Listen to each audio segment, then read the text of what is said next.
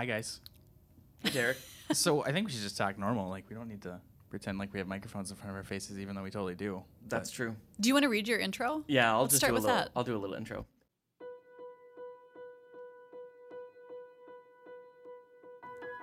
There's this story in the Old Testament where God gives a promise. It isn't the first promise, and it isn't even the most world changing promise. It's a simple promise to a couple, Sarah and Abraham, who have given up on having a family of their own. Go from your country and your kindred and your father's house to the land that I will show you. I will make of you a great nation, and I will bless you and make your name great so that you will be a blessing. And in you all the families of the earth shall be blessed. Look toward heaven and count the stars. So shall your descendants be. But it isn't the solemn promise that is the best part of the story. In fact, it's the details, the flubs, the brokenness, and the failures. Abraham and Sarah are visited by mysterious visitors who remind them, at the ripe age of 99, of the promise that they would have a child. Sarah's response is laughter, but the promise persists. The mysterious visitors say, Why did Sarah laugh? Is anything too wonderful for the Lord? And through all of the laughter and mistakes, promises persist. Promises are fragile, and yet the Bible speaks again and again about God's insistence on operating in them. I'm Matthew Ian Fleming, and this season on Alter Guild, we're looking at the promises that bind us together, the promises that we make to each other, and the promises that ground us. Each week, we'll have new episodes featuring stories of promise from some of our favorite people. And today, as the weather gets warmer and wedding season has officially begun, the Alter Guild crew shares some of their worst wedding and baptism disasters, proving that, like Abraham and Sarah, promises persist through the laughter and mistakes.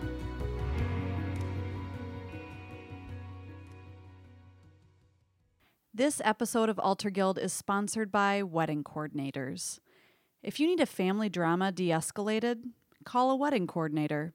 If you need a bad cop to enforce that rule about no keg stands before the ceremony, call a wedding coordinator. If everyone left for the reception and grandma is still sitting in the front pew, call a wedding coordinator. They even know what to do when the mother of the groom starts shuffling bridesmaids around, telling them where to stand and what to do with their hands wedding coordinators. They'll give you the business, but be nice to them because they're responsible for mailing in the wedding license. So I'm here in the studio. Yes, we have a studio with Derek and Meta and Miriam. Are y'all here? We're here. Who I- are you? Ah, I'm I'm Matthew. Matthew, what's your middle name?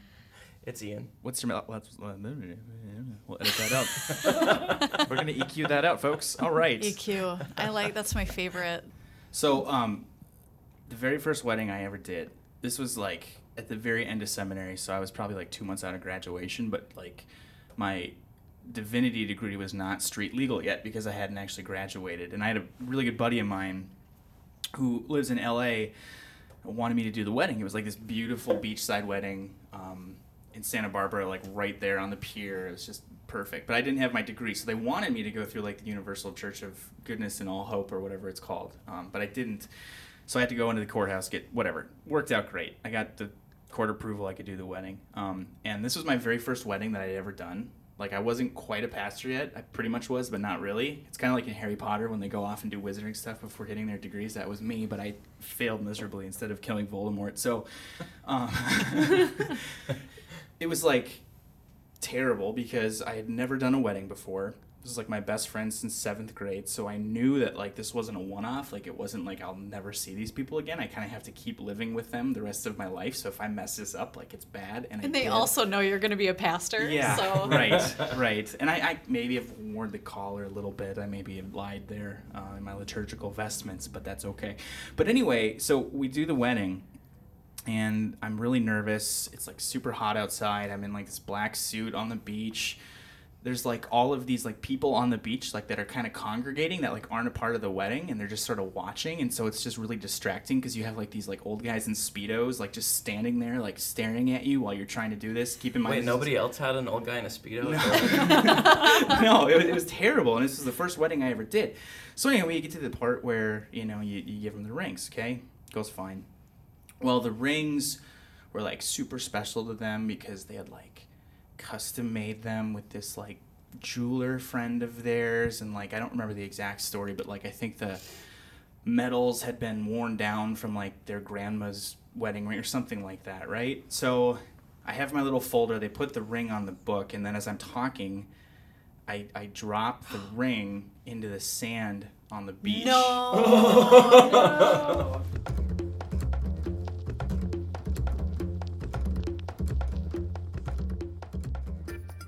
And so I'm like, okay, at this time, you know, you take the ring and put it on their finger, and they look at me. They're like, "Where's the ring?" I go, "What are you talking about?" And this is no, this is in the ceremony, right? And my buddy realizes that it's been dropped in the sand. And so we kind of look around, like we have to stop the ceremony. All the bridal parties like on their hands and knees, and they're digging, and, and nobody finds it. So then he just goes, and it's like into the microphone, so the whole beach heard it.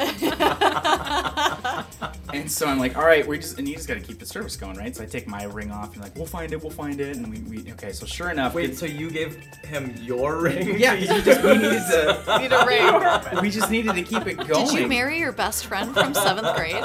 Well, I- I did the service. I didn't marry him, but I did the service With your ring. with my ring. Yeah. Um, and so anyway, they did communion at their wedding, and then the dad found it. And he's like, "I got it," and then the whole beach started clapping, and it was great. But I was I was pretty flustered by that point. So then, of course, at the very end.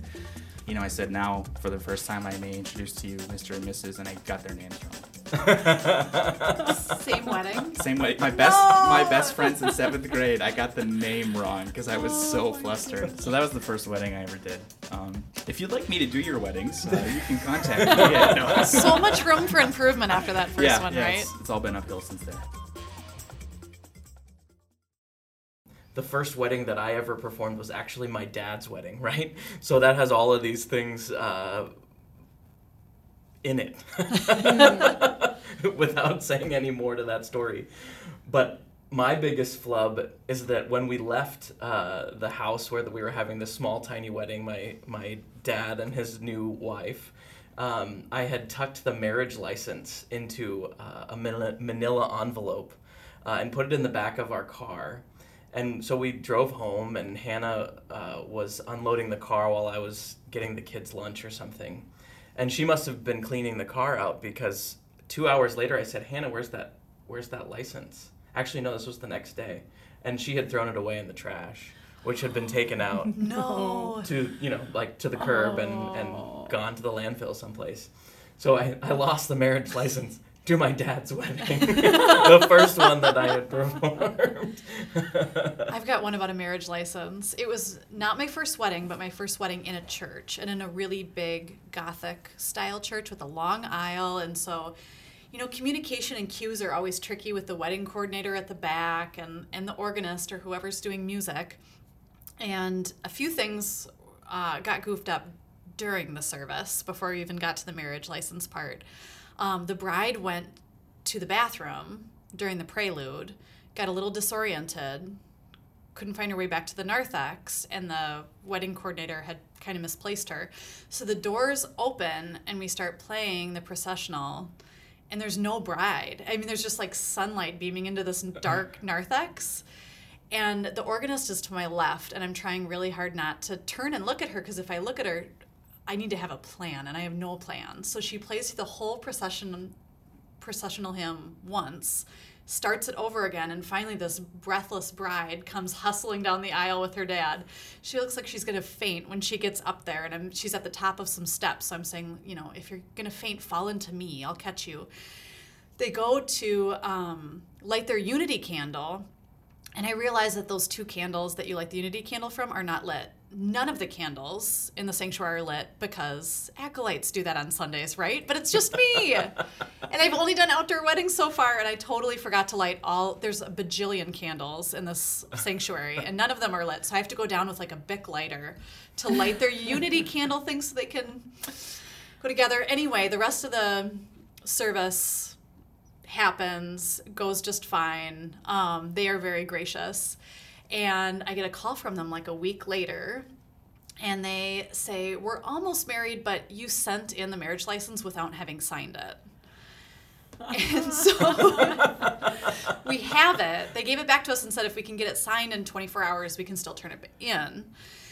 And so they had like kickball or like intramural softball or something up in Coon Rapids or something. And I live in South Minneapolis. So I am like booking it to this random bar to meet their whole softball team after some sort of um, game that they had. A lot of them were at the wedding. And I finally sign it in, made sure that I did it in black or blue ink, whatever the rules are, and then bought the bride and groom a shot because I felt so bad that it was kind of this trifecta of awkward moments. But I don't know about you guys, but I still see what's going on with some of the brides and grooms and couples that um, I've officiated weddings for through social media and because we're either still really good friends or I just see pictures of their life on Facebook and Instagram, and it's so fun to see what they're up to and when they have kids and um, that they're together and they seem to be doing well. That couple is still together. I'm so glad.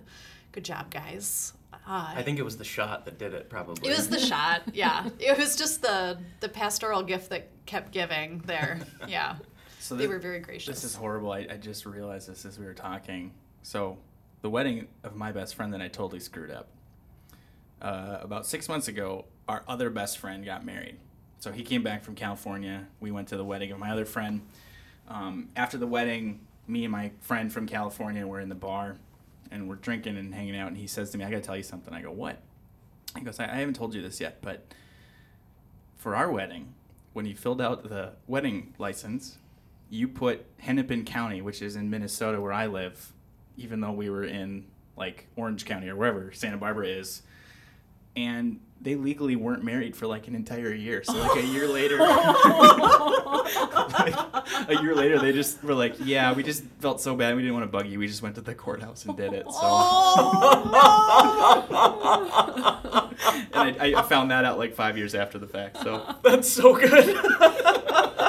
So did you still officially marry them I- on their license? Are you listed? as No, I don't think I am. In the eyes of the law, in the eyes of the Lord, I did, but not in the eyes of the law. I think uh, whoever the courthouse person was a year later did it. So, yeah, I'm great at weddings. You can book me anytime. My schedule's wide open. So I have a baptism story which I was not present for, but it happened at the church where I'm a pastor before I came. And it's in the lore. I mean, people tell me this story. I've heard this story from I think five different people, three of whom were on staff and two of whom were in the congregation. So people remember this baptism. I think it was during Advent. It was during some season where where something was happening in the sanctuary, um, sort of with decorations that was really intentional, and they had some sort of tree theme happening. So there were these birch branches all throughout the sanctuary. Um, and there's this aisle, you know, as there are in most churches, down the middle, and they had lined the aisle with birch tree branches. I say branches, but they were really big. You know, they were up and down. They were meant to look like individual birch trees.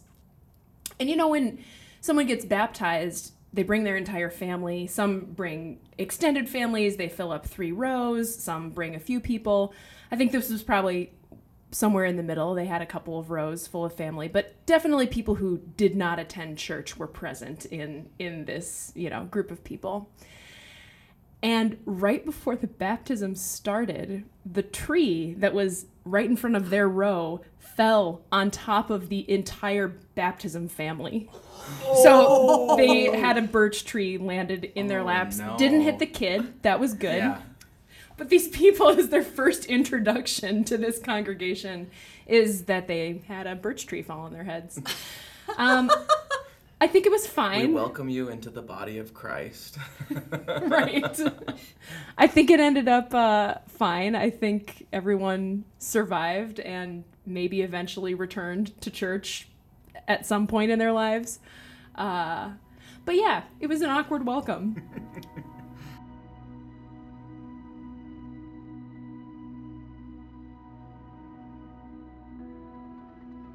And it's, it's weird because like i think sometimes like you know as people who deal with church stuff and we live in the church and and you know some of these promises seem just normal to us but it's kind of funny sometimes to think about like people on the outside like you know as as pastors and as people of the church we're kind of in the promise business. I mean you know i okay if you ask me there's another side of the church that's all fear based and shame based and all that but i think when you're doing it right you're doing the promise part. Um, and, and I think it's weird sometimes because that's not a normal thing, I don't think, in our society to talk about promises all the time. You know? Um, Do you guys, when you do weddings and funerals and baptisms, do you have people kind of without fail, even if it was a lackluster ser- sermon, even if there were only, you know, 50 people at the funeral, have people come up to you and just say, Thank you so much. That was such a great service. And it's not because of anything we did, right? I mean, we, we are most of what we're doing is prescribed and we're reading out of a bulletin or a book. Um, it's ancient, it's familiar. Um, sometimes it even feels routine. And it's such a good reminder to me that what I'm handing over is not mine, right? One of the best things a preaching professor said to me is you preach before communion because if your sermon completely sucks and you do not hand over the gospel to people, um, the, the table is still there. That's really hard to mess up, Meta. And uh, I feel like there are these moments, like a birch tree can fall on that family, and yet that kid is still baptized in the name of the Father and the Son and the Holy Spirit that day. The promise still happened, even though um, the church or the stiff, stiff, mysterious breeze in the sanctuary messed with that a little bit. The promise still happened, and that's such a relief. I think this is why it's worth making public promises still and worth ritualizing promises because what happens is more than just what happens. There is a way I think that ritual invites us into a space of something larger. Um, and this is true for weddings, this is true for funerals and baptisms, but I think it's true in all of the sort of daily promise promises we make to each other too. Um, when we say, "I'm meeting you in this place," and I'm sort of making this promise or covenant with you to do something together, there's there's something else that happens. There's something else that exists. I heard um, a pastor tell me that he, when he's doing pre-marriage counseling for couples, he tells them to think of their marriage as a third entity, so sort of a, a pet that they both have to nurture and care for, and uh, give life to together. I really like that image. It's this third thing that you're caring for. Um, and in in promise there is a third thing the promise itself uh, that that everyone kind of has to nurture it's like a Tamagotchi. right you you have to give it everything it's a very uh, dated reference but I, I, I think our audience Sure you will plug 'em in appreciate at that. clean up its poop or it gets sick there's Oh. a metaphor there for Yeah. sure Sarah's laughter at those mysterious strangers burst forth when she had her son, and named him Isaac, meaning laughter. In all of our mistakes and failures and promises botched, words are still spoken, vows are still made. And I think the laughter gives it even more sparkle, reminding us not to take ourselves too seriously. Alter Guild is hosted by Meta Herrick Carlson, Matthew Ian Fleming, Miriam Samuelson Roberts, and Derek Tronsgard, with edits by Matt and Derek. You can visit our website at alterguild.org, that's A L T E R, and find us on Twitter and Facebook at Alter Guild. To listen to more episodes or to subscribe, you can find us on iTunes, Stitcher, or wherever else fine podcasts are sold. And if you like what we're doing, please leave us a review on iTunes. Thanks for listening, and be sure to tune in next week for our next episode. And in the meantime, go in peace, listen, love, serve, and alter.